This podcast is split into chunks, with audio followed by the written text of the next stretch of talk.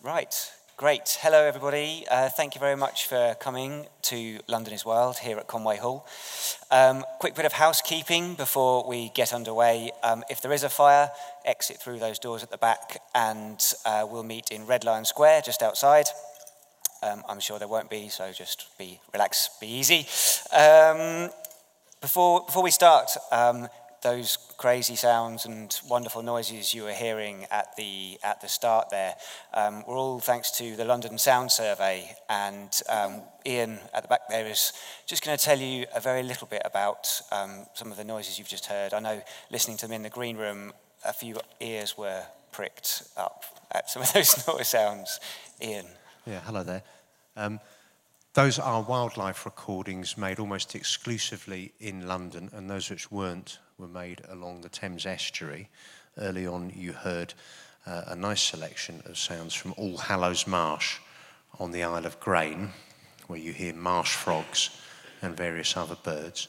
Those recordings are made by myself, Ian Rawes, for my website, the London Sound Survey, which has a section of wildlife sounds, and also by a recordist from Hackney called Richard Beard, who recorded the sedge warbler that you heard, the ringneck parakeet that he was able to creep up very close to. So, as well as the familiar contact calls, we can also hear the kind of more conversational tones of their social calls, which they make when they're amongst uh, one another on the branches of a tree.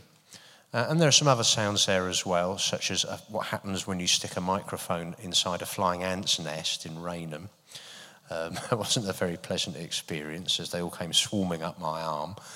Uh, and a few other sounds as well. I think my favourite from that selection there is Richard's recording of a sedge warbler, which I think is a particularly fine recording. And you also heard the rather alien and mechanical sounds of a pipistrelle bat by the River Ravensbourne in Catford, which was recorded with a device called a heterodyne bat detector, which makes audible to us the bat's ultrasound. And it was a great pleasure to present all those recordings there, especially Richard's. Thank you very much for listening.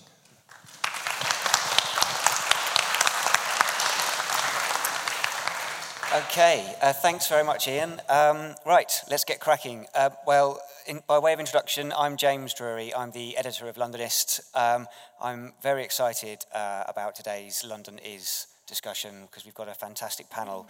Um, I'd like to ask them to introduce themselves as we go uh, by telling us all a bit about who they are and what is your favourite space in Wild London. David Lindo, please.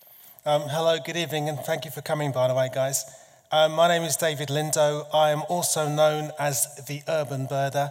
I'm a broadcaster, writer, um, what else I do? Um, writer, um, lead tours, and I also uh, give talks as well about urban birds. My whole thing is to try and engage people in urban areas, not just London, but around the world, with the fact that you can see anything anywhere, even in the middle of a concrete jungle. Um, and my favourite spot in London, without, in fact, my favourite spot in the world uh, is Wormwood Scrubs in West London. I've been watching birds there for the last 24 years. I know I, know I don't look that old, but I've been watching birds there for that time, and uh, it's a fantastic place. Uh, hi everyone, I'm Kate Jones. I'm Professor of Ecology and Biodiversity at University College London and Zoological Society of London. They have a stall over there if you want to go and talk to them later. Uh, so I, I like bats um, a lot. um, I was also, um, I just retired from being the chair of the Bat Conservation Trust, which is the UK's charity for looking after and conserving bats. So I've been uh, leading uh, way, the way in understanding how to monitor bats better. So we've been developing new monitoring technologies so we can use so a, a, kind of tool, a Siri for biodiversity, so that you can understand from the sounds bat, bats make what they're doing, who they are, and what species it is. But we can also do that for, for lots of other sounds as well. So I'll be interested to talk to Ian later about his sound recordings to see whether we can do that with those as well. So uh, my favourite place in London is Highgate Woods, which is right by where I live. Um, and I've uh, been going there for many, many years, and they have a nocturnal roost. Uh, which uh, comes alive in September, and uh, you can stand underneath it and hear it with your ears. But also, if you have a bat detector, you can um, you can listen to those sounds as well. Ian, do we do we have some of those? do you want to play some? so um, Ian was talking about these heterodyne sounds that you heard, um, which are these are these clicks, but uh, heterodyne detectors do some very strange things to the calls. They're not really the calls, they, they kind of mangle them so that they, um, uh, they sound quite different from how bats really sound like. So that sounds quite strange, and it's, it's the way that the sound is transformed by this heterodyne detector. But if you actually use one, a more sophisticated one, um, can you play my ones? I didn't mean that, Ian. Um, so if you, if you use a detector which slows down the sound instead, um, they sound more like chirps. So if we listen to some chirps.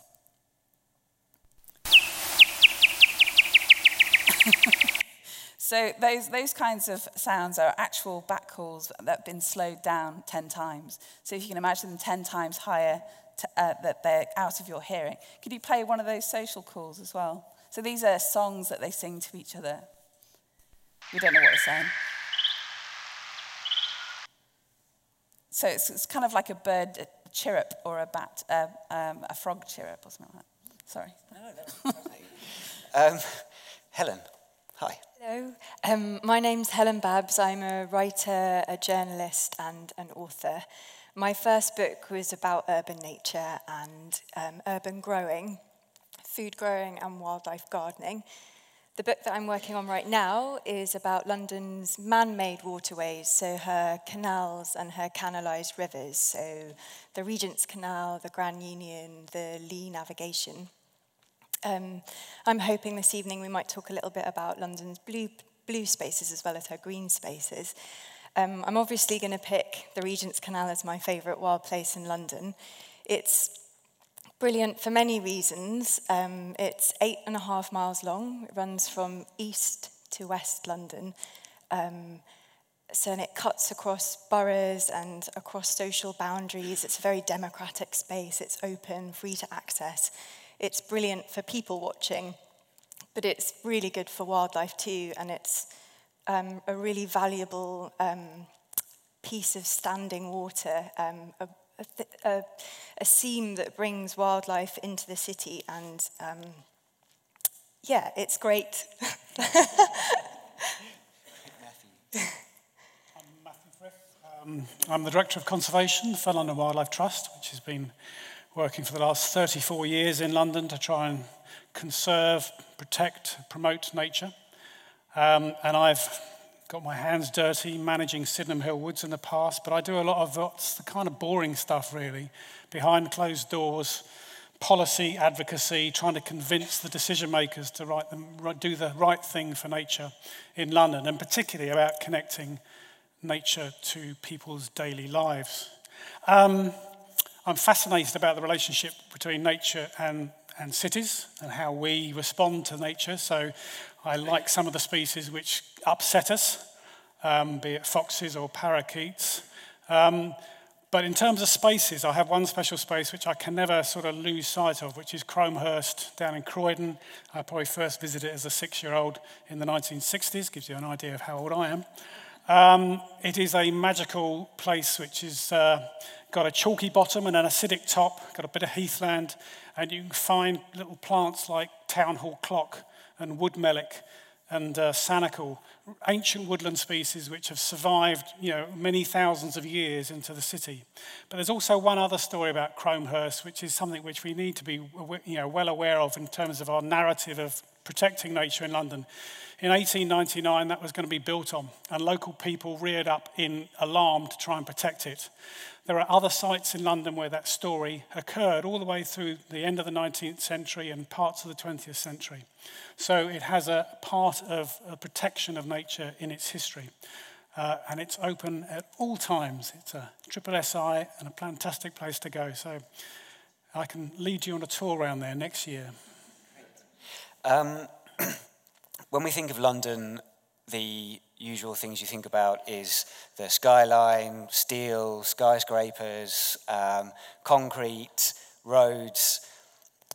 But how wild is London? Um, Matthew, you were talking earlier about London being actually being not just this desert the, as it might appear on the surface. There's actually an awful lot of very important species here. Yeah, London is one of the greenest big cities in the world. I mean, 47% of it is green in some and blue in, in some way.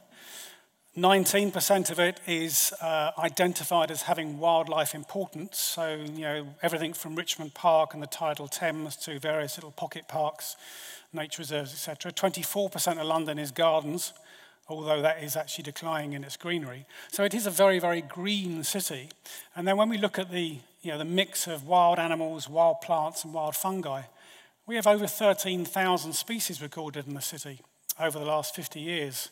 And the majority of those actually live here. I mean, some come in, migrants coming in in the, in the, spring and going back in the autumn, or coming in the winter and going a little later in the spring, um, and a few fly, pie, uh, fly by. Uh, but London is the most biodiverse region in the UK. It's because of us. We have bought things in unintentionally. We have bought things in intentionally. We've planted London planes. We've planted roses in our gardens. And all those things have this fantastic dynamic relationship to, to, to, London. So when I hear and read of London being this kind of glass and steel city that is vying for, you know, front, front of the top of the league with Tokyo or Berlin, you know, it's, it's the wrong story. It is the wrong story about what London is, and I would argue what London should be a city which is much greener, much slower, and much wilder. Um, you said there's some important um, some important populations of wildlife here. Is, is there? You, can you give us some examples of? Yeah, I mean, I, I mean, I said that you know there are some things which are kind of people see on a daily basis and assume that that's all we've got. A few years ago, I, well, 15 years ago, I worked for English Nature, which is the government agency. I was their urban advisor, and colleagues there said, well, you won't have much work to do, Matthew, because it's all rats, pigeons, and foxes." you know, i.e., there's nothing of interest here at all. But of course, when you look a little bit deeper. And once you sort of start talking to, you know, it's a wonderful group of specialists and enthusiasts that London has as well. We have some real fascinating stories to tell. The stag beetle, which is one of my favourite species, uh, London is a national hotspot, and particularly South London for those of us who live south of the river. Top stuff.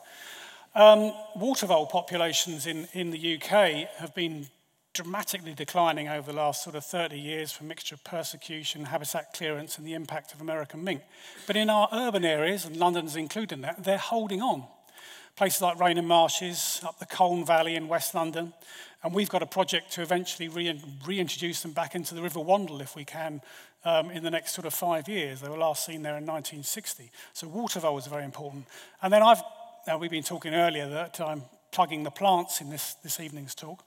Um, we have greater yellow rattle, which is a fantastic yellow flower which you find on kind of chalky grasslands. London has the most important population in the country. Um, and we also have species where we've got, London has given itself a name to them. We, can, we, can, we, we know about the London plane, but I think that's actually not very wild. We have London rocket, uh, which came over in the 17th century and flowered after the Great Fire.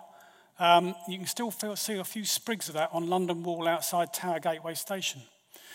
We have um, London Pride, uh, which is a type of saxifrage which uh, also flowered after the, the Blitz in the 1940s. There's a beer, I believe, that's named after it.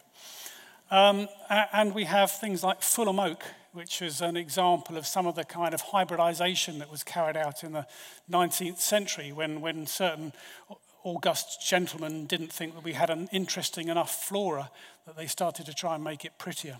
So I, I could go on. There are things where London has very important populations. Black redstart, rarer than the golden eagle in the UK, but London is a hotspot because it likes the kind of urban mix of rubble and derelict land that we've still got in London.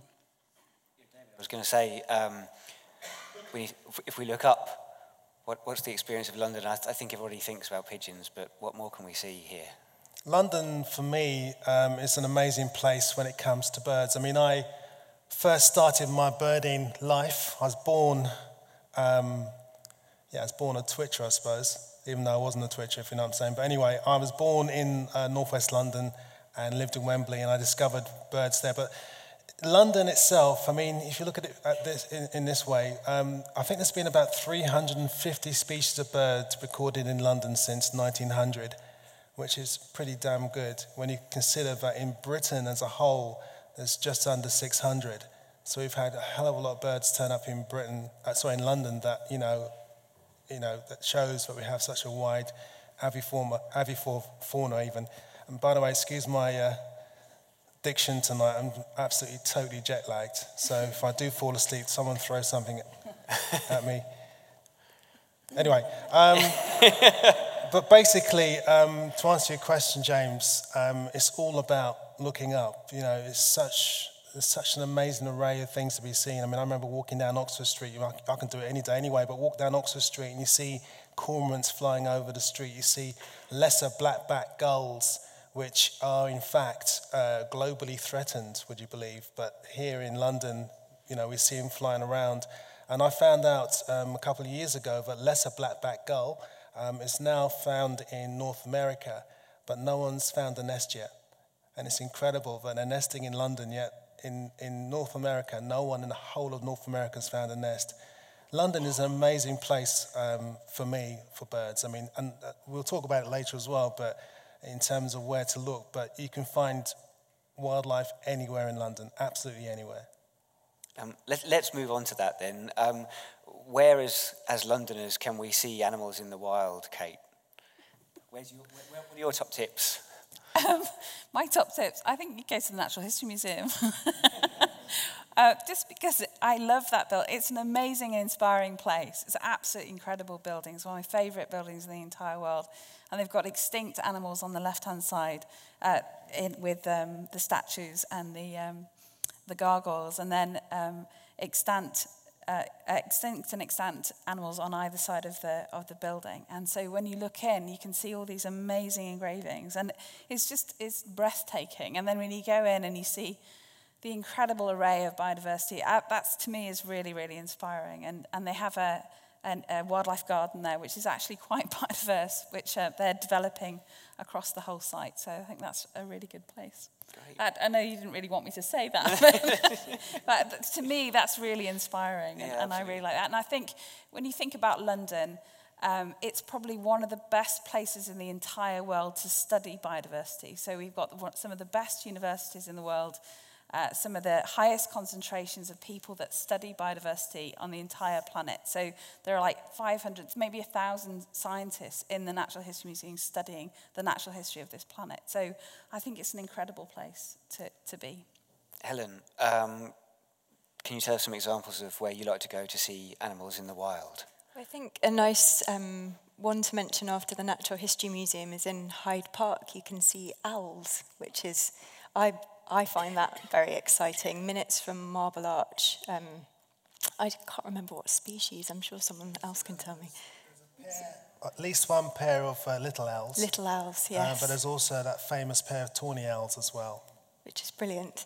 Um, again, if I, if I go back to the um, man-made waterways, um, which is a really interesting example of urban nature because they're completely artificial and they, they weren't built for nature. Obviously, they were built as part of the Industrial Revolution and created the Industrial Revolution. But they've become, um, they're, they're um, classified as sites of importance for nature conservation and have become very rich in wildlife. My favourite um, bird is the cormorant. Um, it's wonderful to see them flying, but maybe the best sight for me is when they're hanging themselves out to dry on the banks, maybe in King's Cross. They look like big bats. Um, a writer called Jonathan Rosen, who um, is a birdwatcher in New York, he describes them as looking like broken umbrellas poking out of a bin on a windy day, which is brilliant. Um, where else? Um, the marshes, Hackney Marshes, Walthamstow Marshes are some of my favourite places. They're um, really big and empty, and you can lose yourself. Um, in the summer, the grass is up to your armpits and um, a real tangle of different vetches and sweet peas, and really loud with insects. Um, What's the sort of species you can see there? not great on species. Um, it's loads of loads of insects. On the Lee, you can see um, kingfishers, you can see herons, all kinds of waterfowl. Place that uh, Helen and I went to. In fact, you came along to this place. Um, one of my favourite spots in London after Wormwood Scrubs is Tower 42, Yeah. which used to be the NatWest Tower, uh, 600 feet above London. And do you remember coming on top of Tower 42 incredible. because I set up a Tower 42 bird study group. Um, the management of the building, um, to their eternal um, whatever, uh, helped out and actually um, allowed me to set this up. And what we were doing is basically watching for migrating large birds of prey. And from there, you can see upwards of six peregrine territories. And London's amazing because we've got 24, at least 24, um, or maybe a bit less, I don't know, but 24 pairs of uh, peregrine. And when you think that after the end of the Second World War, the British population was around about 60 pairs, um, it just shows you how well these birds are doing. And I've seen urban areas as a fantastic um, habitat because the buildings to them are brilliant cliffs. They've got a ready made food source, but more importantly, they're not hunted because they're in an urban area. So what, what do they feed on then? They feed on pigeons, but they also feed a whole range of uh, species. Um, I know they've done research in uh, Bristol, and I can see one or two people in here know far more about peregrines than I do. In fact, they should be sitting here. Do And I love They the love fact, parakeets? And that's one thing, I love the fact they eat parakeets. I'm not a great fan of parakeets. And I remember when, on my patch, when they first showed up, I was thinking, who's going to eat these things? And I remember watching a sparrowhawk chasing a parakeet into a copse. And then at the other end, the, par- the, the sparrowhawk's been chased by five parakeets. but now the peregrines have gotten on the act and they've actually learned how to hunt them. And I'm really happy about that. And I've also known about sparrowhawks getting them as well. So no, I'm not that. I, I, I- I do like them, but um, you know, I just um, they're a bit of my pet hate, really, in a way. no, they're good. I, to, to be honest, even though I may go on about how I don't like them, they are an excellent way of engaging people because at the Scrubs, again, we have up to 5,000 birds roosting every evening, and some of the locals come out to watch them come and congregate. And I tell you what, it is a spectacle. And I, I've watched it a few times, and I can actually see why people enjoy it. And it is a gateway get, to get people involved. And in, you know, on that level, it's, they're fantastic.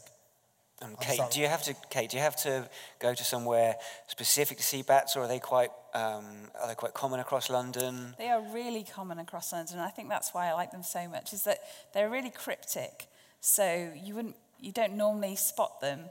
But once you kind of get your ear in, or you get a detector, cheap detector, to kind of tune to their echolocation, you realise that they're everywhere. And it's one of my favourite things where you take out a group of people. Like at uh, this one evening, I took a group out to Wimbledon Park Lake, and we had we stood them all in Wimbledon Park Lake, and the bats were just going crazy overhead because we were quite a crowd and attracting all these insects. Nobody, nobody noticed. Nobody, nobody. And I turned the detector on and it went, and everyone's like, wow, we. And it's like opening another sense up, you know, so that you, you suddenly realize that we're so narrow in, the, in what we can actually see and hear. And these species are, are that use this other sense and they're all around you. So you can go into Regent's Park. Regent's Park is one of the best places to see bats in London. Hampstead ponds are amazing. It's, it's crazy there in the summer. So just uh, it's, it's easy to walk into Hampstead ponds as well. You just go and sit there by the lake, well, with somebody else probably. with a detector and, and the whole, this whole new world is open up. So that's, I think that's so cool that they, they, they use this other sense. So, and it's really accessible. Like you can get one of those uh, detectors from Argos, seven pound. Or there are other detectors available from other places, obviously. Um, but you know, for seven pounds, or make one yourself. You know, I think it's really, it's really cool. Brilliant. Um, Matthew, the London Wildlife Trust works with a lot of a lot of areas across the city. I'm not going to ask you to choose your favourite, but can you give us some examples of where we could go to actually yeah, I see mean- this, see? I mean, I think that the, the, the issue is, for me, is that, as Kate's almost, tou- well, Kate and Helen already touched on it, that wildlife is actually very close to where we are anyway. And all it takes is a little bit of space, a little bit of time, and a little bit of patience, and you can actually see a huge amount. yes, there are certain places where you'll see a greater diversity of wildlife. And for me, it's places like the woodlands in spring. Um, so when the wood anemones come up, um, so Selsdon Woods, I have to say, plug for that because there are absolutely millions of, of wood anemones coming out on that woodland in April. It's a site that is stunning. Or Perivale Wood, which is the second oldest nature reserve in, in the UK, opened in 1902. Uh, astonishing bluebells, um, far better than some of the other woods that are proclaimed as bluebell woods. So there's those, and there's also when the butterflies start emerging, uh, whether they're in woodlands such as your purple hair streaks or, or your speckled woods, or into sort of scrubby areas. Again, scrub has a very kind of negative connotation, but very, very important for things like warblers, white throats and stuff, and then butterflies like commas, uh, white hair streaks, um, white, etc., white letter hair streaks. So there's places like Wimbledon Common. Um, in the winter, you might want to go to the reservoirs to see some of the overwintering birds that come in. So the reservoirs of the Lee Valley are internationally important for sort of overwintering populations of shoveler and gadwall, uh, pochard and stuff like that. Bitterns coming in. There's almost you go to different places for different times of the year, and I think that's the thing that's important to me. So there's no kind of narrow window. Um, we're in a fantastic season of, of autumn. So we've got fungi coming up, the leaves on the trees are turning. So go to places like Highgate Woods or, or Bexley Woods, which has got a brilliant population of hornbeams. Now, one thing I want you all to take away is that London plane is not London's tree. The London tree is hornbeam. It's the natural component of our woodland canopy, and it kept us warm for, for centuries before we got coal cheaply.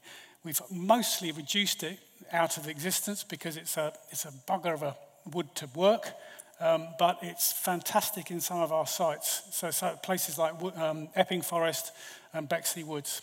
So Hornbeam, again, a London speciality. Great. Um, so, so we've looked at woods and, and, uh, and reservoirs and places like that, but there's, there's some slightly more unusual places that you can find animals. You, you certainly touched on um, the former NatWest Tower, um, which is not, I don't think, where people would normally think, oh, yes, I'm going to go and see some, uh, some of London's great um, biodiversity in the centre of the city, the square mile. Uh, where else can we, are there any other spots that we could find wildlife like that? I did hear um, it was at the BAT conference, as you do in September. It's the, the place to be, obviously. Um, and we had a, a guy from the Netherlands to come to talk about his city, and they've been wondering where pipistrelles hibernate, because bats hibernate during the winter. Um, and they were, and nobody ever, can ever find hibernating pipistrelles. We just don't know where they go. And uh, it, he's been using these heat trackers in uh, in buildings, and he found like 2,000 uh, hibernating pipistrelles in a high-rise block of flats.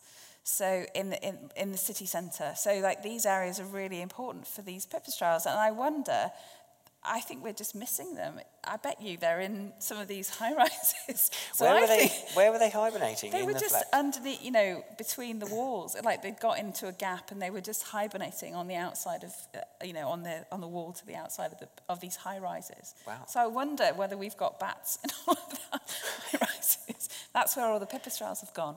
So I think that, you know, that there's, there's so many spots they could be using and, and using it in a different way than we think. So I think you touched earlier on as well about um, the, the, the scrubby air, kind of de- derelict areas. Was, was that right? Which is a good place for spot birds? Yeah, I mean, I think anywhere's a good place, ranging from a shopping uh, car park, shopping, you know, market car park, because in winter they can sometimes attract flocks of starlings and gulls, but if you're lucky, you might get a waxwing um, or two. Um, when I was a kid, my whole, well, I was told that you wouldn't see wildlife in a city, you have to go out in the countryside, and I had no one to take me. So I was, you know, stuck in the city. But then I realized that the city had a lot more to offer. And I lived in Wembley, and there was a park around the corner for me, Monk's Park. But over the River Brent was an area of derelict land, which was actually a building site, unbeknown to me. But for me, that was my countryside. So I'd go there with my friend, we'd explore, you know, make camps, make a fire and all that sort of stuff, chuck aerosol, aerosol cans in fires to see them explode, all that sort of stuff. But we also discovered a lot of wildlife there. I was seeing things that I thought only lived in the countryside. I saw skylarks nesting um, in, in the grassy areas. I, I, on the River Brent itself, there were moorhens and kingfishers, and I even had common sandpipers and migrant yellow wagtails and things like that. So I was really quite surprised.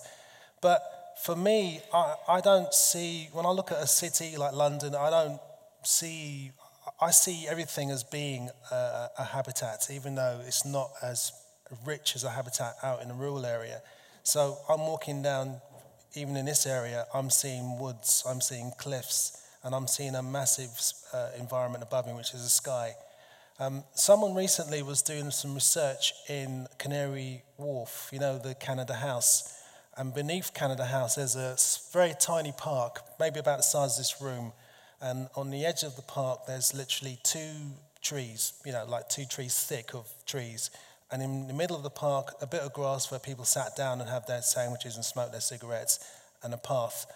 And in the autumn, and this was before they turned the light down on the actual crown of the building, but that light apparently was the brightest light in eastern England.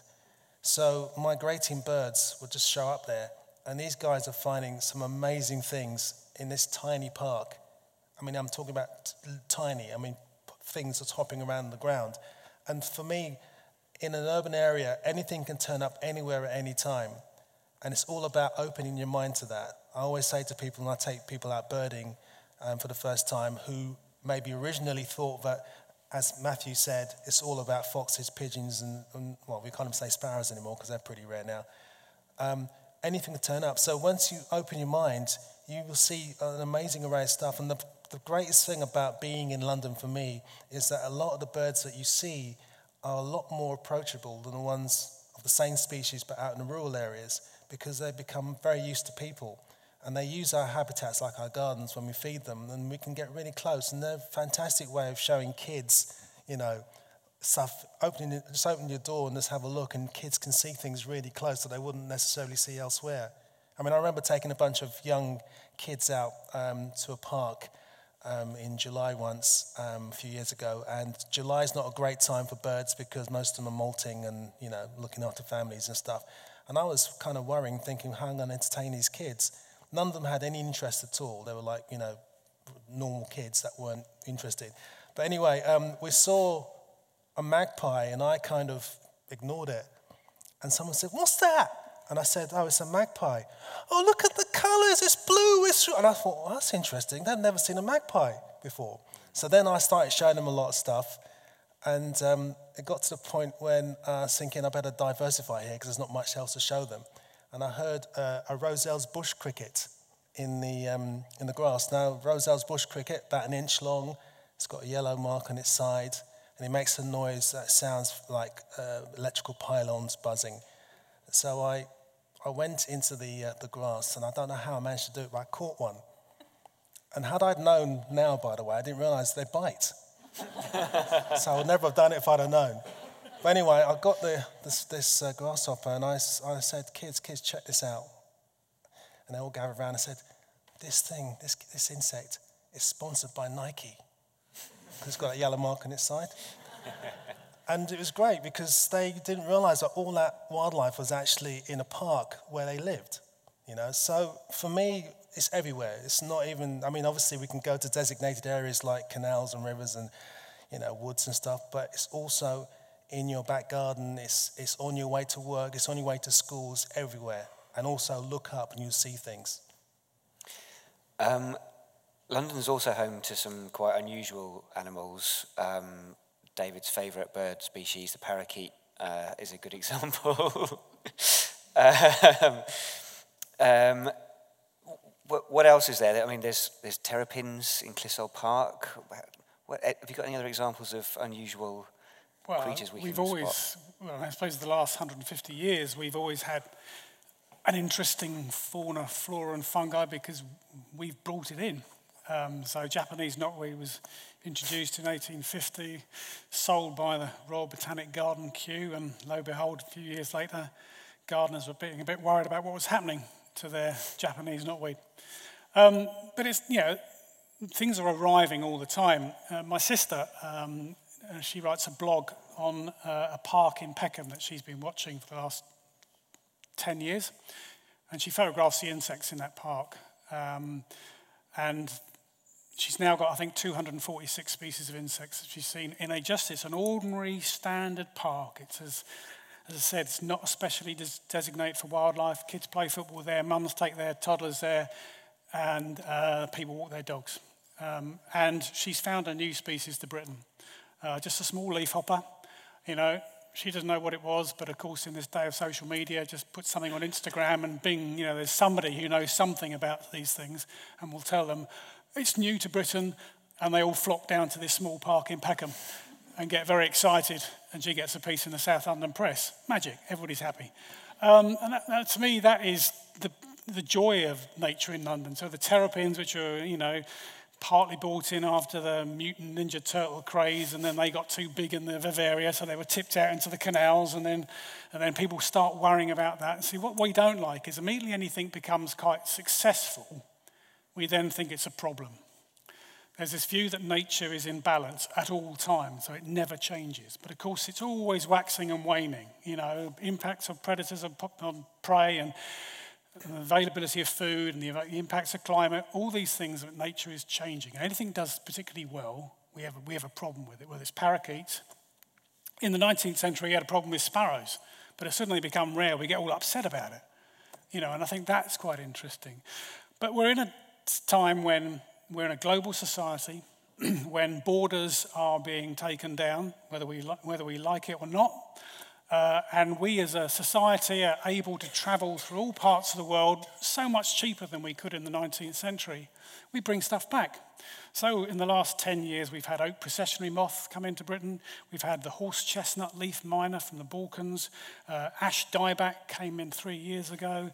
You know, these are all things that are an impact because of the way we are a trading nation. Uh, the latest things that have come in are the killer shrimps and the devil shrimp uh, just on the western reaches of the, the Thames, just outside London. Um, we've got quagga mussel, zebra mussel, uh, which were released out of bilge tanks on tankers coming in from Southeast Asia, and then having an impact on the, on the, on the beds of the rivers. So some of these things are a problem. Uh, and London is the gateway in some ways to some of these problematical species elsewhere in the UK. And therein lies a very interesting kind of dynamic within ecology. So there'll be some people who are absolute purists and don't like anything from outside this country. And there are others who are saying, hold on a minute, you know, we've been bringing animals and plants for millennia as when we first arrived into Britain. And London is the place where most of us have done that business, and that's where things spread out from. So London will always be a hotspot for exotic uh, and interesting and curious wildlife. And um, I think that's something that we need to celebrate, bearing in mind that there are a few species, and only a few, which are a real problem. Mm. population of snakes still found in Regent's Park. East the, uh... Aesculapian snakes, yeah, which the Daily Mail were suggesting were child killers um, a, a year ago um, these things, which do go about sort of a, a metre and a half long. But yes, I, have got a presentation which shows them that suggesting that these would strangle toddlers. Um, again, that's another bugbear of mine that the media tends to sen- sensationalise wildlife as being either the, the latest death threat to us as a society. Yeah, what about the gulls? Yeah, but someone last this summer, some I, I, I had yeah. to go on the radio because someone was talking about barristers being attacked in, Lincoln, in Lincoln's Inn Fields by gulls, and it was just ridiculous. I mean, at the end of the day, okay, gulls can, you know, they do um, dive bomb when you approach their nest, but it's only for a very short period of time, and also. It's not in a gull's interest to attack you anyway, because if it hits you and it gets injured, it's game over. And that's the last thing they want to do. But of course, us as humans, oh my God, we're being attacked, you know, it's a killer. And I wish they, sh- they had the same amount of enthusiasm for dogs that kill children, for example. Then I'd say fair enough. Yeah. Actually, I'm interested in how being in a city affects animal behaviour uh, compared to how its counterparts might behave in, in the countryside, for example. Foxes is obviously the thing that comes to mind. Um, I what do we know about this?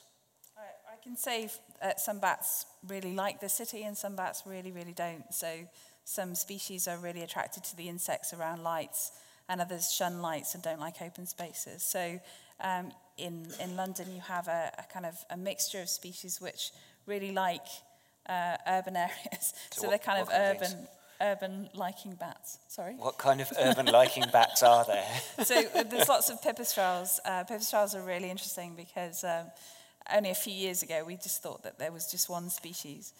Um, and we've been thinking that there were just one species for, I don't know, maybe a 100 years.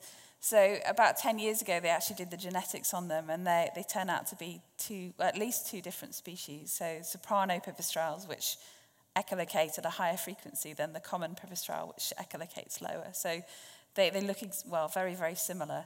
There's some kind of strange bones in their wing, which are slightly different, but um, um, they echolocate in different frequencies. They, they cut up the world in, and they see the world and they forage on different sizes of insects. But um, yeah, they're, so they're, they're really common in London. So soprano pipistrelles quite like a lot of water. So they're quite like, they're quite uh, like lots of lakes and reservoirs. So, but noctules as well, noctules and serotines are quite common here too. And Daubenton's uh, that fly really low over the water. So they're quite common in London as well. Matthew, how? Um, a lot of things do quite well. But I think one I wanted to bring up deer actually, um, because uh, across many parts of Europe and North America, deer are moving into the suburbs. Um, partly because deer populations, in, certainly in Britain, are the highest they've ever been in historical times. Um, for one main reason is that there are no top predators that take them out. Uh, and we, as people that uh, hunt deer don't tend to take out the right ones. So we're kind of perpetuating a growth explosion of deer. So we've got red, we've got fallow, we've got roe, we've got muntjac, we've got Chinese water, and we've got sika deer. So six species of deer, five of which are on London's borders, uh, three of which are coming into London. And they're coming, you know, quite far into. So muntjac now seeing almost in the inner suburbs.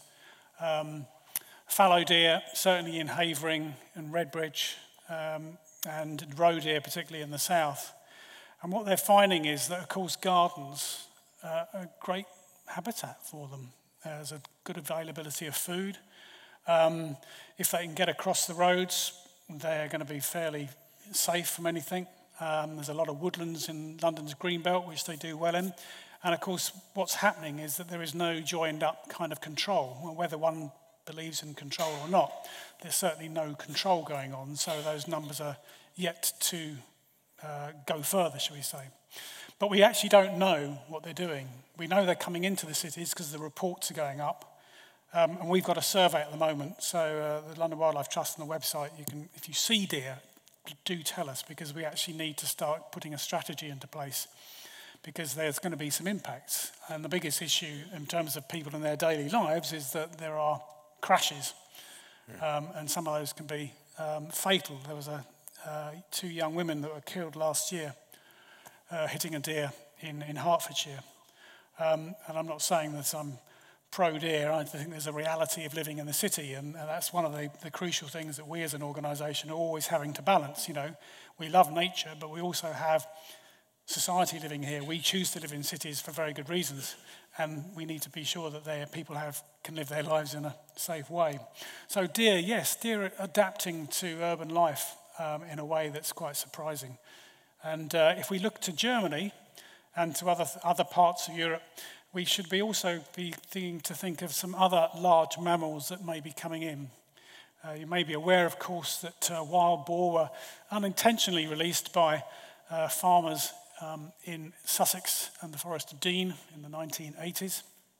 Uh, well, they, they farmed them, but they didn't really build strong enough fences. Um, so they got out, and uh, their populations are doing very well. So we've accidentally reintroduced wild boar. In Germany, in Berlin, they're in the suburbs. There's a fantastic photograph I've seen of a, a, a sow feeding her piglets underneath the wheel arches of a Mercedes in a suburban part of, um, uh, of Berlin. Um, so within 20 years, I wouldn't be surprised we'll see wild boar on the outskirts of, of, of London, and there'll be some interesting relationships there, I think they'll have to manage. um, obviously, we, we know that, um, for example, in birds, um, as we discussed earlier, um, birds are singing, some species are singing louder now, and they don't sort of understand or seem to understand their country counterparts. But it makes me think about what is the future, because obviously in, in the world there's going to be a lot more mega cities evolving.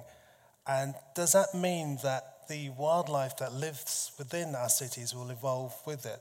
Because, for example, blackbirds in London are much more productive than the ones that live out in the countryside because um, you know they, they've become much more compacted in their territories and they can live side by side more. And plus, there's more food to be got, which isn't the same thing for blue tits, for example, because um, because of the lack of insects, blue tits are actually having a harder time in towns and cities than they are certainly during the breeding season in woodlands.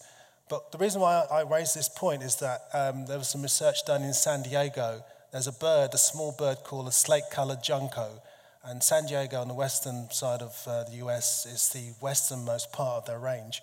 And there's a population that live in a mountain sort of to the east of San Diego. And every winter, they fly down and winter around San Diego.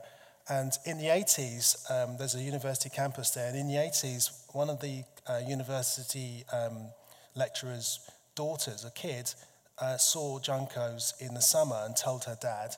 And her dad didn't believe her at first. And then he actually saw them and they started studying them.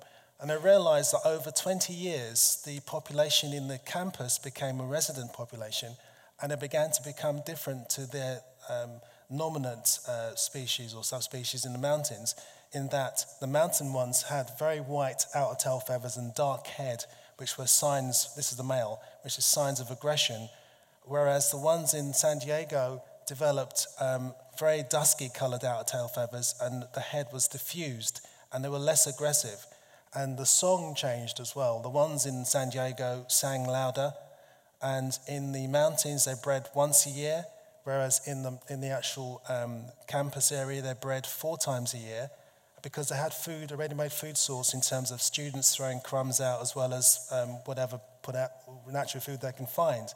And they actually took a small group of these birds from the campus and put them in an aviary with uh, another small group from the mountain. Same light, same food conditions, everything. And they're kept separate, which is interesting. Wow. So, is that the future? Do you think that one day, 200 years hence, when London's a massive city, will there be a separate population that evolves into something else? Uh, I do think we need to think about our responsibility. Uh, if it is going to be a megacity, it's going to be using up all of the surrounding areas. And so, can't we make London better, a better place for wildlife than it is? It, it seems that there's so many opportunities. So, um, I was in Warwick recently, and, and Coventry City Council have put wild meadows all along the edges of the roads and in the middle of the roadway as well. And it absolutely looks beautiful. And it's providing habitat for butterflies and bees, etc., and pollinators. So I guess there's lots, there's lots of reasons to do it, not just for wildlife, but also for people and making the city better for people. Um, and people's responses to green space is very, very positive. And so maybe there is um, opportunity here to make London a better city by looking after its wildlife. It's got multiple impacts. Mm, I'm, I'm interested in what are the threats to London's wildlife and what can we do to, to, to help around those issues. Um, Helen? Or just picking up from where Kate left off, it's also it's about people as well as wildlife and also about adapting to our changing climate. So climate change is obviously the biggest threat. Um, and London is a very, it is very green, but it's also very grey and it's very, uh, it's dominated by hard surfacing. We need London to be more spongy to absorb heat and um, increased um, rainfall. So I think that's a really big thing. All of the huge development project, projects that are going on at the moment, they need to be um, soft as well as hard, and they need to take responsibility for um, the kind of the future and creating an environment that is um, going to be able to cope with a different climate and that is um, nice for people, um, doesn't create wind tunnels and sun traps and all of that kind of stuff. Um, yeah, Um, Matthew, I know you um, have just uh, released this report about Spaces Wild, um, which outlines, yeah, uh, outlines some of the ideas that we, we, some of the threats we have and how we can approach them. Yeah, there's a couple of things I wanted to say. One, one is that this is a report on London's wildlife sites, uh, which was a system that was developed in the 1980s after we um, gave a challenge to the then leader of Greater London Council, a certain Ken Livingstone, and asked him to do something about protecting wildlife sites. Are now 1,571 of these, but I'm pretty sure that most of us in, our room, in this room can't num- name more than about 10. They're increasingly invisible because the system that set them up is kind of old, 30 years old, and um, there are huge pressures on London's green spaces for whatever reason, whether it's for children to play, whether it's for people to have a barbecue, whether to walk their dog. You know, anything that has not got a kind of clear purpose, I suggest is vulnerable. But we've also got, uh, we've, we've changed a lot in, in those 30 years. So, you know, David was talking about um, going into a, a derelict site in, in Wembley. One of the most fascinating sites I ever went to was a place called Gargoyle Wharf in Wandsworth um, that had been an oil distillery and a gin distillery, not at the same time, um, and had been demolished. And in the course of sort of five years, there had been an explosion of wildflowers. There are over 330 species we recorded. We, we broke in, it was, it was squatted by a, a group called This Land Is Ours. We managed to get in as surveyors and surveyed this, this, this place, which had been just left for nature to do her own thing. And the thing that we're not doing, I absolutely applaud more wildflower meadows. So whether it's on uh, road verges, roundabouts, housing estates, parks, there's tons of space. There's 24,000 hectares of roof space in London that could be greened. But we are not giving room for nature to do her own thing. We're trying to design it all. And maybe that's what part of our work is. We do have to design that city to make it more resilient for climate change, for better for people. But I'm worried that we are taking away the room for nature to do her own thing. And this is one of the things that I find, particularly working with a number of kind of uh, players, should we say, who are wanting to design and manage London, is that they want to have a kind of ready made solution for it, that they buy something off the peg and put it in place. We can't just walk away and let nature do her stuff because it's out of control. We need to control it. And I think that's the thing that I'm worried about. In the 1980s, you could walk across these wastelands. There was no such thing as CCTV. There were no uh, perfect palisade fences everywhere. You could go through a crack in the gate in a wall and go and see these wonderful bits of unofficial countryside, as Richard Mabey would quote it, as he described it in the, 19, in the 1970s. This unwanted land, but actually was a nature's expression of her own stuff in the city.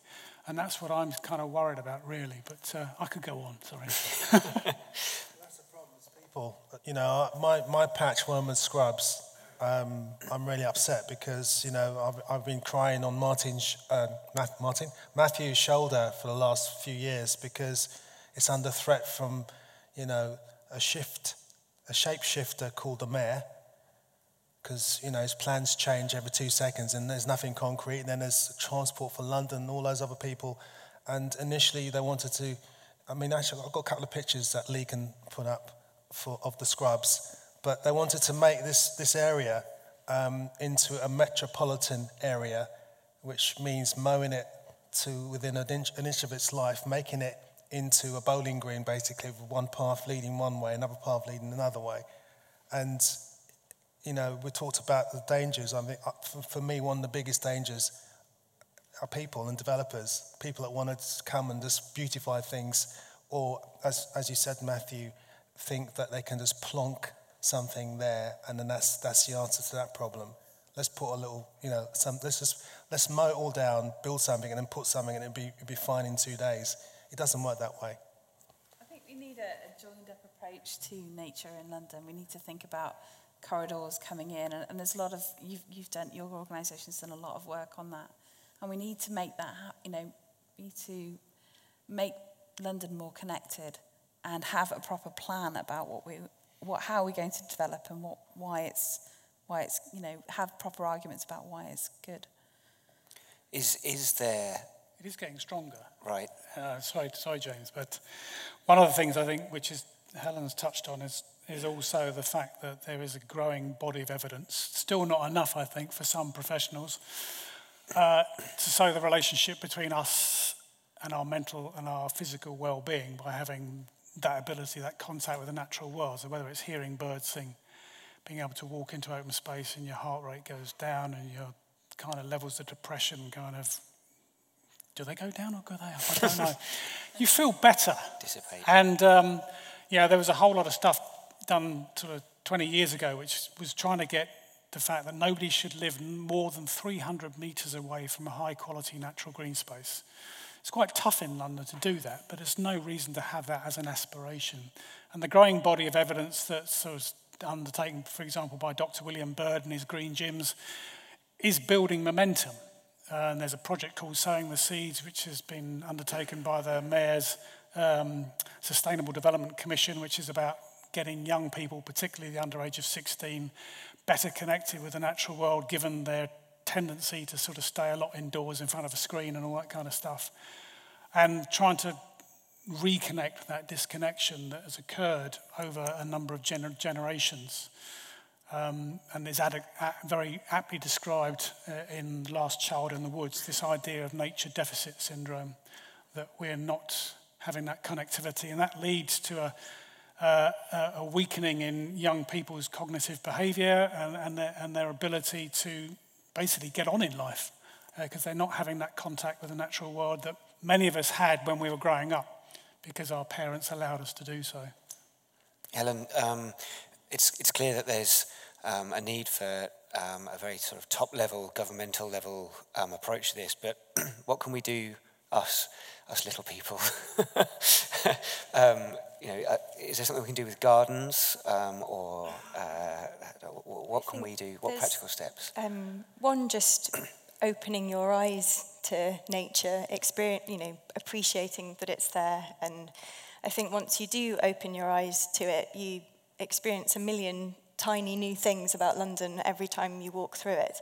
In terms of gardening, that's a brilliant thing you can do. Um, even if you don't really have a garden, a window box can make a huge difference to insects like bees and butterflies and just growing bee-friendly plants. Even just one lavender bush could make a bit of a difference. If everybody did that, it would make a huge difference. Um, I think the stats that London Wildlife Trust worked out was that if you put all the gardens in London together, they'd cover an area bigger than 200 Hyde Park, something like that, something massive. Um, it's a really valuable thing. So if you have a garden, take away all the paving and the decking, make it wild, soft. Um, and if you've got a windowsill, plant some lavender or calendula, uh, put out some seeds for the birds. There's lots of small things you can do, which also will give you an enormous amount of pleasure. Um, from my um, window at home, we um, can see a grey wagtail that visits every day. We don't feed it because it eats insects on the wing, but it arrives every day at the same time and it announces itself with its call. Um, and it has a funny little dance, wagging dance. And it's, it's just, hu- there's a huge amount of pleasure that one gets from seeing something and um, seeing something in the same place every day. So monitoring a patch, walking the same way every day, and just appreciating it. Um, Are you saying I can stop gardening? gardening is brilliant. It's a brilliant way. I mean, you know, so many of us have uh, back gardens that are basically um, patios, as you say, and the front gardens are car parks. And we've ripped out the hedges that used to separate us from our neighbours and put in sterile fencing that uh, is that's sunk deep so hedgehogs can't, you know, get under the gardens. But it's also, I think, part of the reason why we haven't got any sparrows left because you know we're building buildings that haven't got holes for these birds to nest in, and it's become a very sterile environment. And as you say, if, if people can just leave an area of their garden rough to attract flora that attracts insects, that in turn attracts birds, then you know we're doing something. You know. Also like community action as well in your in your road there may be bits which you could green you know could dig up the concrete you know you could try and figure out whether there's a, an appetite in your road to do something like that. And i think that's really valuable as well or the local shopping precinct. Who's who's running that? Why did they make those decisions about paving it completely over and putting a couple of pots in? Why are they doing that? Because it's not great for us. It's not great for wildlife. Why don't we just dig it up and, and have a little community group which is monitoring it? It's, that sounds great. Growing is that it often brings all kinds of very different people together. It's a very levelling kind of action um, in a garden or in a community allotment. Boundaries seem to disappear, um, and it's a really good way of connecting with other people as well as with nature, which is you know, has a lot of value. That's a great point because at the end of the day, I think you know wildlife is about people. It's about getting people on side, and then that's how we protect wildlife. Because you can't just ring fence it and you can't just say, you know, we know more than you do. It's about getting people involved. I think also that's the thing about experiencing wildlife every day and even in a city set- setting. If we don't experience it every day, won't we lose the compulsion to protect it on a wider sense? If you're trying to convince people that deforestation in the Amazon is bad, that we shouldn't drill for oil in the Arctic. If you're not having any connection with nature in your daily life, I think it's much harder to convince people about those mm. bigger issues. Dare I say it? Um, fighting for nature is a political act. Uh, nature conservation might be based on science, but it's about desire to create space for nature. And um, I suppose one of the things that I have to be careful what I say here, but uh, I am not particularly convinced by uh, our political fathers, mothers, whoever you want to describe it, um, that actually really understand the natural environment. Um, last week saw the death of Michael Meacher, who was the Secretary of State for the Environment um, in the early two, uh, end of the 1990s. Um, he was quite good uh, Sir John Gummer. He was quite good. Um, but we haven't really got a feeling that any minister's really talking from the heart, their heart, about their relationship with nature, about what it means to them. And that's part of the political debate. And I think it's incumbent on all of us um, to use our voting power when we've got that opportunity to ask candidates about what they're going to do for nature. Yes, we all have a responsibility where we can. It's easier for some of us than it is for others. I don't have a garden. Um, I've got a very paltry balcony, but i have got no green fingers. I'm used to managing woodlands. Everything dies on my balcony. Um, but I've got a bird feeder, and that's great to watch. But, you know, and I try to influence my landlord to manage their open spaces where I can. But it's incumbent on us to get the politicians and decision makers. You know, what is it that makes them click? And if nature is important to, if we can convince them that it's important to us in terms of what London should be like for our children, for our children's children, that they'll actually have an open space in which to play, that they'll actually be able to hear bird song in, in, in, in the morning. Because that's my fear, is that that may not happen. Not because of any decision deliberately against it, but that death by a thousand cuts of little tiny decisions which make it much harder to then go back.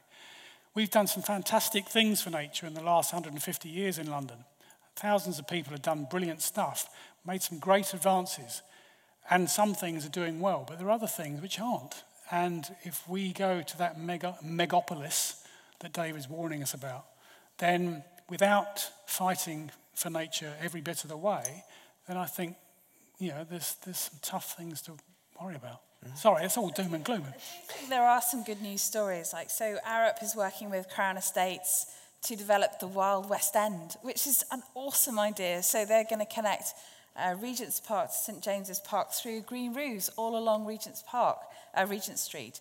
That, that's amazing. It's, it's an amazing opportunity. And Crown Estates can do that because they own the land. They can do whatever they want. But I think that a company like Crown Estates and Arup are interested in these questions. I think that is cause for optimism and that we can try to convince them solutions. And that's the, the, the, the, the thing which I think is quite interesting because going back 20 years, um, sorry, I always feel I'm going back 20 years, but there were the planning system, because unfortunately that is one of the critical things in London. The planning system sets people against each other. I want to develop this. If you don't like it, you're going to have to fight me. That's basically what the planning system does. You've got to convince me that I can't build it. However, one of the things that was the big change I, I can kind of see in hindsight was in the late 90s when it was all about a black redstart site in Deptford.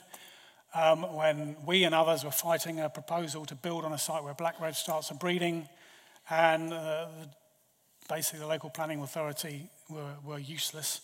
Um, but we realized that we couldn't carry on that kind of way because A, it was exhausting mentally, B, the legislation wasn't helping us. So we had to come up with solutions. And that led to why don't we put the habitat on the roof? And then that led to the renaissance on living roofs, green roofs, rubble roofs, brown roofs, whatever you call it. That all came from that particular fight in Deptford in 99.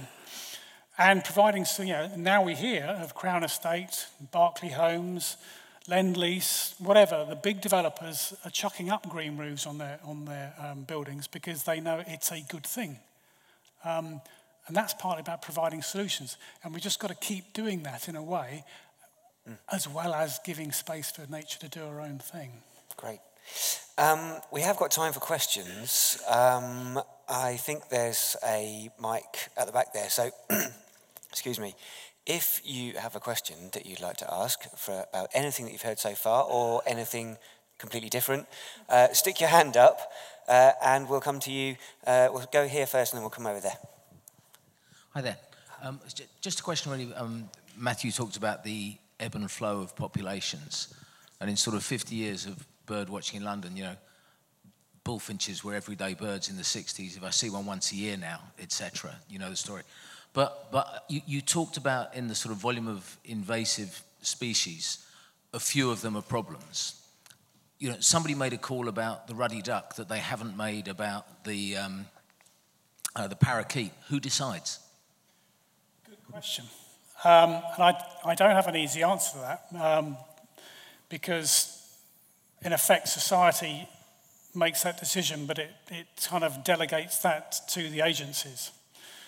The ruddy duck was, a, is an interesting um, case um, for those of us who aren't aware. The reason why the cull took place was to, to try and stop its impact on white headed duck in Spain. Uh, and the ruddy duck was introduced into this country um, as an ornamental. And I think the, the cull itself cost was about £700 per bird. Um, it was also the symbol of the West Midlands Bird Club to give you an idea of its cultural value. Um, and so, therefore, we're already beginning to get these thorny issues about what these, what these animals, what these plants may mean to us. Another example Himalayan balsam.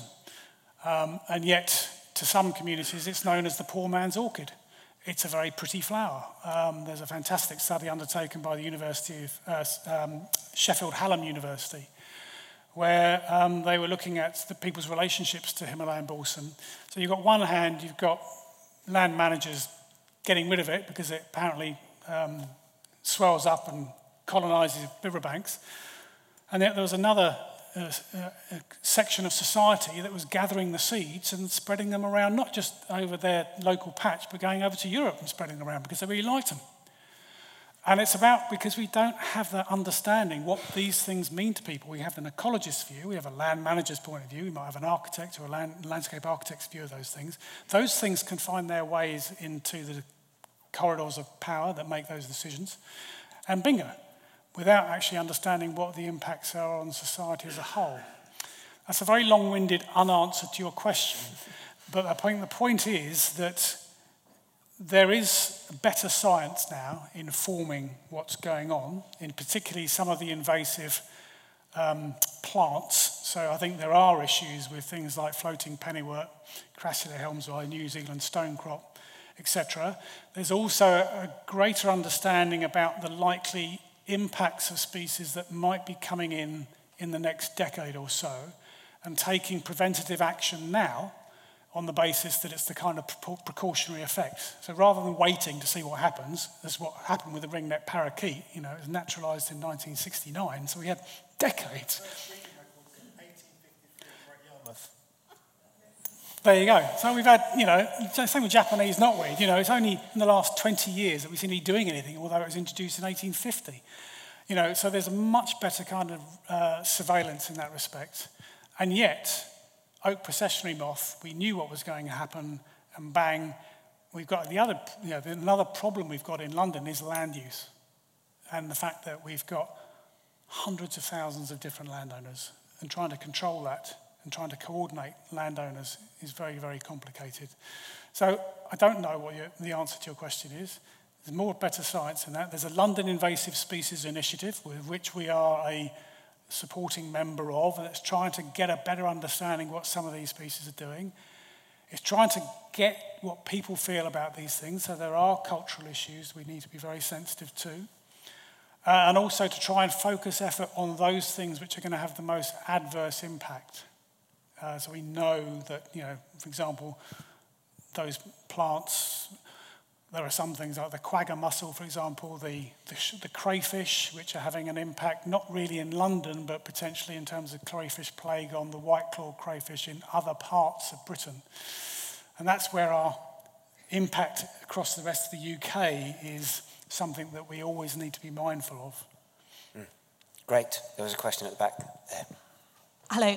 Um, what would you do to challenge the, the fact that at the moment, sort of interest in, in nature and wildlife is seen, and, and perhaps correctly, as sort of rather an elite uh, pursuit? Like a lot of conservation movements are, well, they're very white, they're very middle class, they're sort of people with time and money to devote to perhaps non essential sort of survival issues, as it were.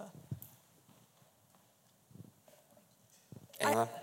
I, don't have an answer for that, but um, I think that the mounting evidence for uh, being in wild places and being in green space and blue space is growing. So um, you can make arguments like how much avoided cost to the NHS. So those kinds of arguments make sense to policymakers, which means that that they can start to opening up parks for, for multiple cultures and multiple uses. And so that they've got an investment, there's another investment not just for wildlife, but for people's health, mental health and well-being. And maybe that's a route in to make nature more um, widely understood and uh, open to more people, understanding those cultural barriers and political barriers for people to get outside in their local green space. So it's no good having a green space next to uh, one of the poorer areas in London if the bar- there's massive barriers to going into those spaces, uh, you know, are, are just too high for them to go into. So perhaps a route through that is making the arguments for people's health and well-being and you know, maybe the, the kind of politics and the cultural change that we need will flow from there. Can I just answer that? I think you're absolutely right. Um, yeah, the, but the, if you actually look deeper into the history of the nature conservation organisations, their roots are actually quite complicated. And um, particularly local nature history societies um, in the 19th century were very much working class groups that came together, for, for example, in Manchester and Leeds, and even in London. Um, but what happened was that professionalisation, this is something that I've witnessed over the last 30 years in some ways, the professionalisation of nature conservation has meant that you've had to get more and more uh, qualifications in order to get a job. Uh, and that in itself closes the gates to so many people. You know, in, in, and so therefore that narrows the diversity of the organisations that are doing stuff. I have to say that the urban nature conservation organisations that kind of kicked up in the 1970s, beginning in the Black Country, Wolverhampton, Dudley, Sandwell, was a reaction against that. And the same with the Teesside, the Avon, and the London Wildlife Trust in the early 80s, which was about this kind of orthodoxy of nature, which was a react- well, to, to, to challenge that, really. I think we've, we've come a long way, but we've still got a hell of a long way to go. And it's about representing, in some ways, a greater constituency of people's relationships to nature than what the ecologists think or what nature conservationists think. And it goes back to that point I was making about there are very different views within the professional sector. Uh, I always find myself on the wrong side of the tracks trying to argue for things which have a cultural value and a cultural worth. Um, but, you know, there are, there are hierarchies within the sector, and it's about all of us trying to challenge that all the time. Keep us on our toes. That's what I would say. Keep us on our toes. David, you talked earlier about inspiring kids by term that they, you had a cricket that could uh, that had a Nike tick on tick on it. What's been your experience of getting people who maybe haven't been that interested in wildlife before? I don't think it's very cool to get engaged with it a bit more. That's a question I get asked quite a lot, actually. And for me, uh, it's all about. I try and think about it in very simple terms. I, I, I try to talk in the language that you know I'm being spoken at with, if you know what I'm saying. So in other words, I think it's all about making it simple. Um, so, I mean, with that example of the kids, it's just about getting them involved. In fact, that very same bunch of kids from the, uh, the, the, Nike cricket thing, we walked on a bit further and I saw a log. And I remember thinking, I hope to God there's a worm or something under this log. And I remember lifting the log up and there were newts, there were toads, there were all sorts of stuff. And the kids pushed the adults out of the way out came their smartphones, and they were standing there taking pictures and making films for 50 minutes, five zero. And to me, that was natural history meeting modern technology. So I don't actually say to people, put away computers. I say, bring them, bring them. Let's get your, whatever you play with or use, let's use that to, in, to enjoy nature and get involved in nature and get some sort of connection. Because that's how things are going anyway. I mean, even in, in, in worlds of research now, you know, things have been geotagged and what have you. It's a lot different to what it was 100 years ago. So I think we have to embrace technology. We have to try and make, because I, for me, it's all about entertainment. I like to try and make people smile and have a laugh and try and relate to them so that they can sort of think, actually, I can see that in my garden too. And I think once you start doing that, then I equate it to showing them the door that says environment and they could go through that door and take it further, or they could not go through that door, but at least they know that door's there, and that's all we can do. So I think the, the growth of smartphones and, and new sensors is, is, is massively uh, rapidly evolving as you know in the last decade and you can get sensors now that you can put into gardens that would that listen, do all those recordings that Ian was doing, and you can translate those into what's been happening in your garden. You can get camera traps put in your garden to see what's happening. You can get apps which will tell you what plant it is if you give it a leaf. You can uh, send things onto websites for people to help you analyze them. Uh, the ash dieback disease was, was found in this country on a, on a Friday, and by Monday morning, someone had an app they developed, put it onto the iTunes uh, store to um, monitor it. So anybody could do it. So I think there has been a democratization of, of nature, which I think will continue. And I hope that we won't use, you won't see these smartphones as a barrier to, to involvement, but as a kind of a window into it. Great. Um, any other questions? Yep. Um, who's got the mic? Uh, there's a couple down the front here. We'll take this side and then that side. This side. And then come across. Okay, so I'm currently in the process of applying for a PhD, and the one thing I'm wondering is I'm from the design world. And one thing I find really hard is to find things that combine the design world with, for example, ecology. And I really don't understand why there isn't this intersection like currently available, so to speak. And I think you mentioned earlier about the whole planning process, about how these people just aren't talking. And do you have any reason for like why this isn't happening? I didn't understand your question, but I love your drawings in your book, by the way. um, but what, what I was saying, so I said, like, if you, if you understand. So the question was about why don't people talk to each other? Yes, why, why don't people talk to each other? And then also why, for example, from if you look at the various different wildlife organizations, if you try to look for like funding and the things they're interested in, it's often like this beetle in this specific area there's very little looking sort of like five, ten years forward, saying like working where we could find future solutions for like a whole. Do you understand? It's like they're often very small scale projects, and there's none of this bigger. Yeah, I think yeah, I think I get the gist. Um, I think there are two things I just wanted to kind of exemplify. What I think one of the problems is, And I know people say there's strength in diversity, but there are so many nature conservation organisations. So if you are a person who wants to know about nature, who do you call in London? I'd like you to call London Wildlife Trust. But you might think, that's a bat. I'm going to call the London Bat Group. Or if you're interested in dragonflies, you might call uh, London the British Dragonfly Society. So you've got this multiplicity of organisations, each with their own particular area of interest. And then you've got what I call the kind of silos of the professions. So you've got ecologists, you've got land managers, you've got landscape architects, you've got arborists, you've got foresters, you've got hydrologists, you've got a, a plethora of organisations with their own professional disciplines. And while we all talk about the fact that we should be more interdisciplinary and integrated, the fact is work doesn't help us do that. And the democratization through technologies is beginning to break that down, but I still think there are too many entrenched systems which make it difficult. When you get around a table, you can start recognizing those solutions. If you're in a pub, you can start recognizing those solutions. You know, almost the work environment is a barrier in itself. And I think one of the challenges for us is the way that work environments are, are very different.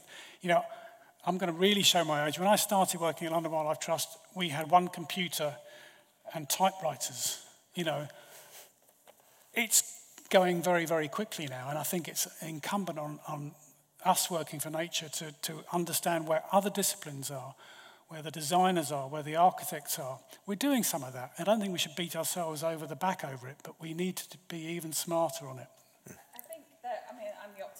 then you're the pessimist in this table. But um, and I actually invited Matthew to UCL to discuss a joint project together. So um, there is there is there is there is it's changing, and the funding um, environment is changing as well. So people want joined up projects. They want solutions, and you can't do a solution if you've just got a team of ecologists. You need to talk to the urban planners, the architects, the designers, the cultural historians. You need all of those people to, and the GLA and the, you know, whoever else it needs. You need all of those people to, to make those projects work. So I think the funding environment is changing because people want those solutions. Great. Question here. Hi. Um, uh, David, this is probably a question for you. Sorry, going back to parakeets um, but um, I wanted to know if you knew of any negative impacts that the introduction of parakeets have had to our native bird species in London. Well, as far as I know, there hasn't been in terms of nesting. I mean, I know they've done some research in Belgium, I think it is, and they discovered that there might have been a conflict between other hole nesting birds like nuthatch. But I don't think, as far as I know, there is that in London, even though I, I believed that myself a long time, but I can't prove that. But what I do think is that they are bullies at the bird table. Um, they, then, they do tend to sort of, smaller birds do tend to sort of shy away once, once they're around.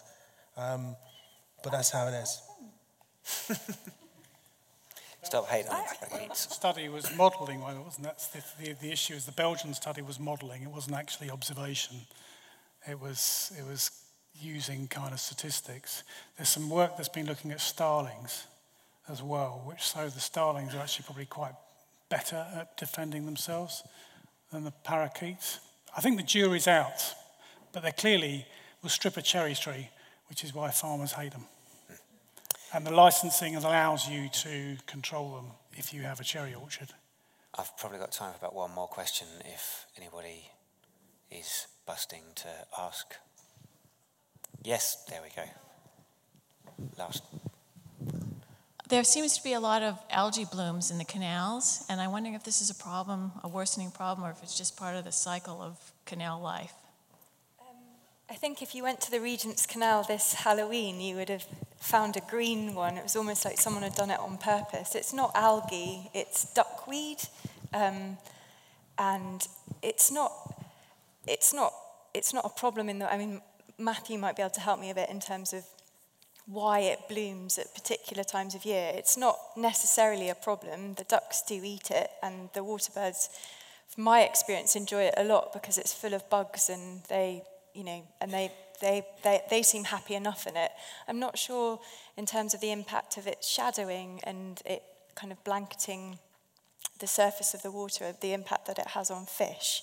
Um, but it's, it's, it happens a lot. It that comes and it goes. It's not algae, so algae is a bad thing, whereas duckweed's not. It's not the same thing. Um, I don't know if you know more about duckweed than me. Uh, well, duckweed can uh, blanket out, but it's not something that is particularly a long-term worry. But there are algal blooms as well, um, and that's not helped because um, a lot of our water supply is. Um, you know, we live in a very dry city, despite all the um, threat of flooding and surface water issues. But we live in a very dry city. Uh, we abstract a huge amount of water, although it's mainly from groundwater. Um, but rivers are under pressure, um, and algal blooms are a response to the fact that oxygen and heat and um, leads to potential fish kills, usually following pollution events. So, for example, there was a, another sewage impact in the River Colne um, sorry, the River Crane uh, two weeks ago. It's the third in three years, which has impacts on the fish and then leads to algal blooms as well. I think it's part and parcel of our urban waterways, but there's a lot of work being done on urban river systems. We are um, committed as a, society, as a nation to meet the Water Framework Directive, which is a piece of EU legislation which we mean to get all our waters across the country into good ecological status by 2027, or good ecological potential if they're canals. That's only because they've been highly modified.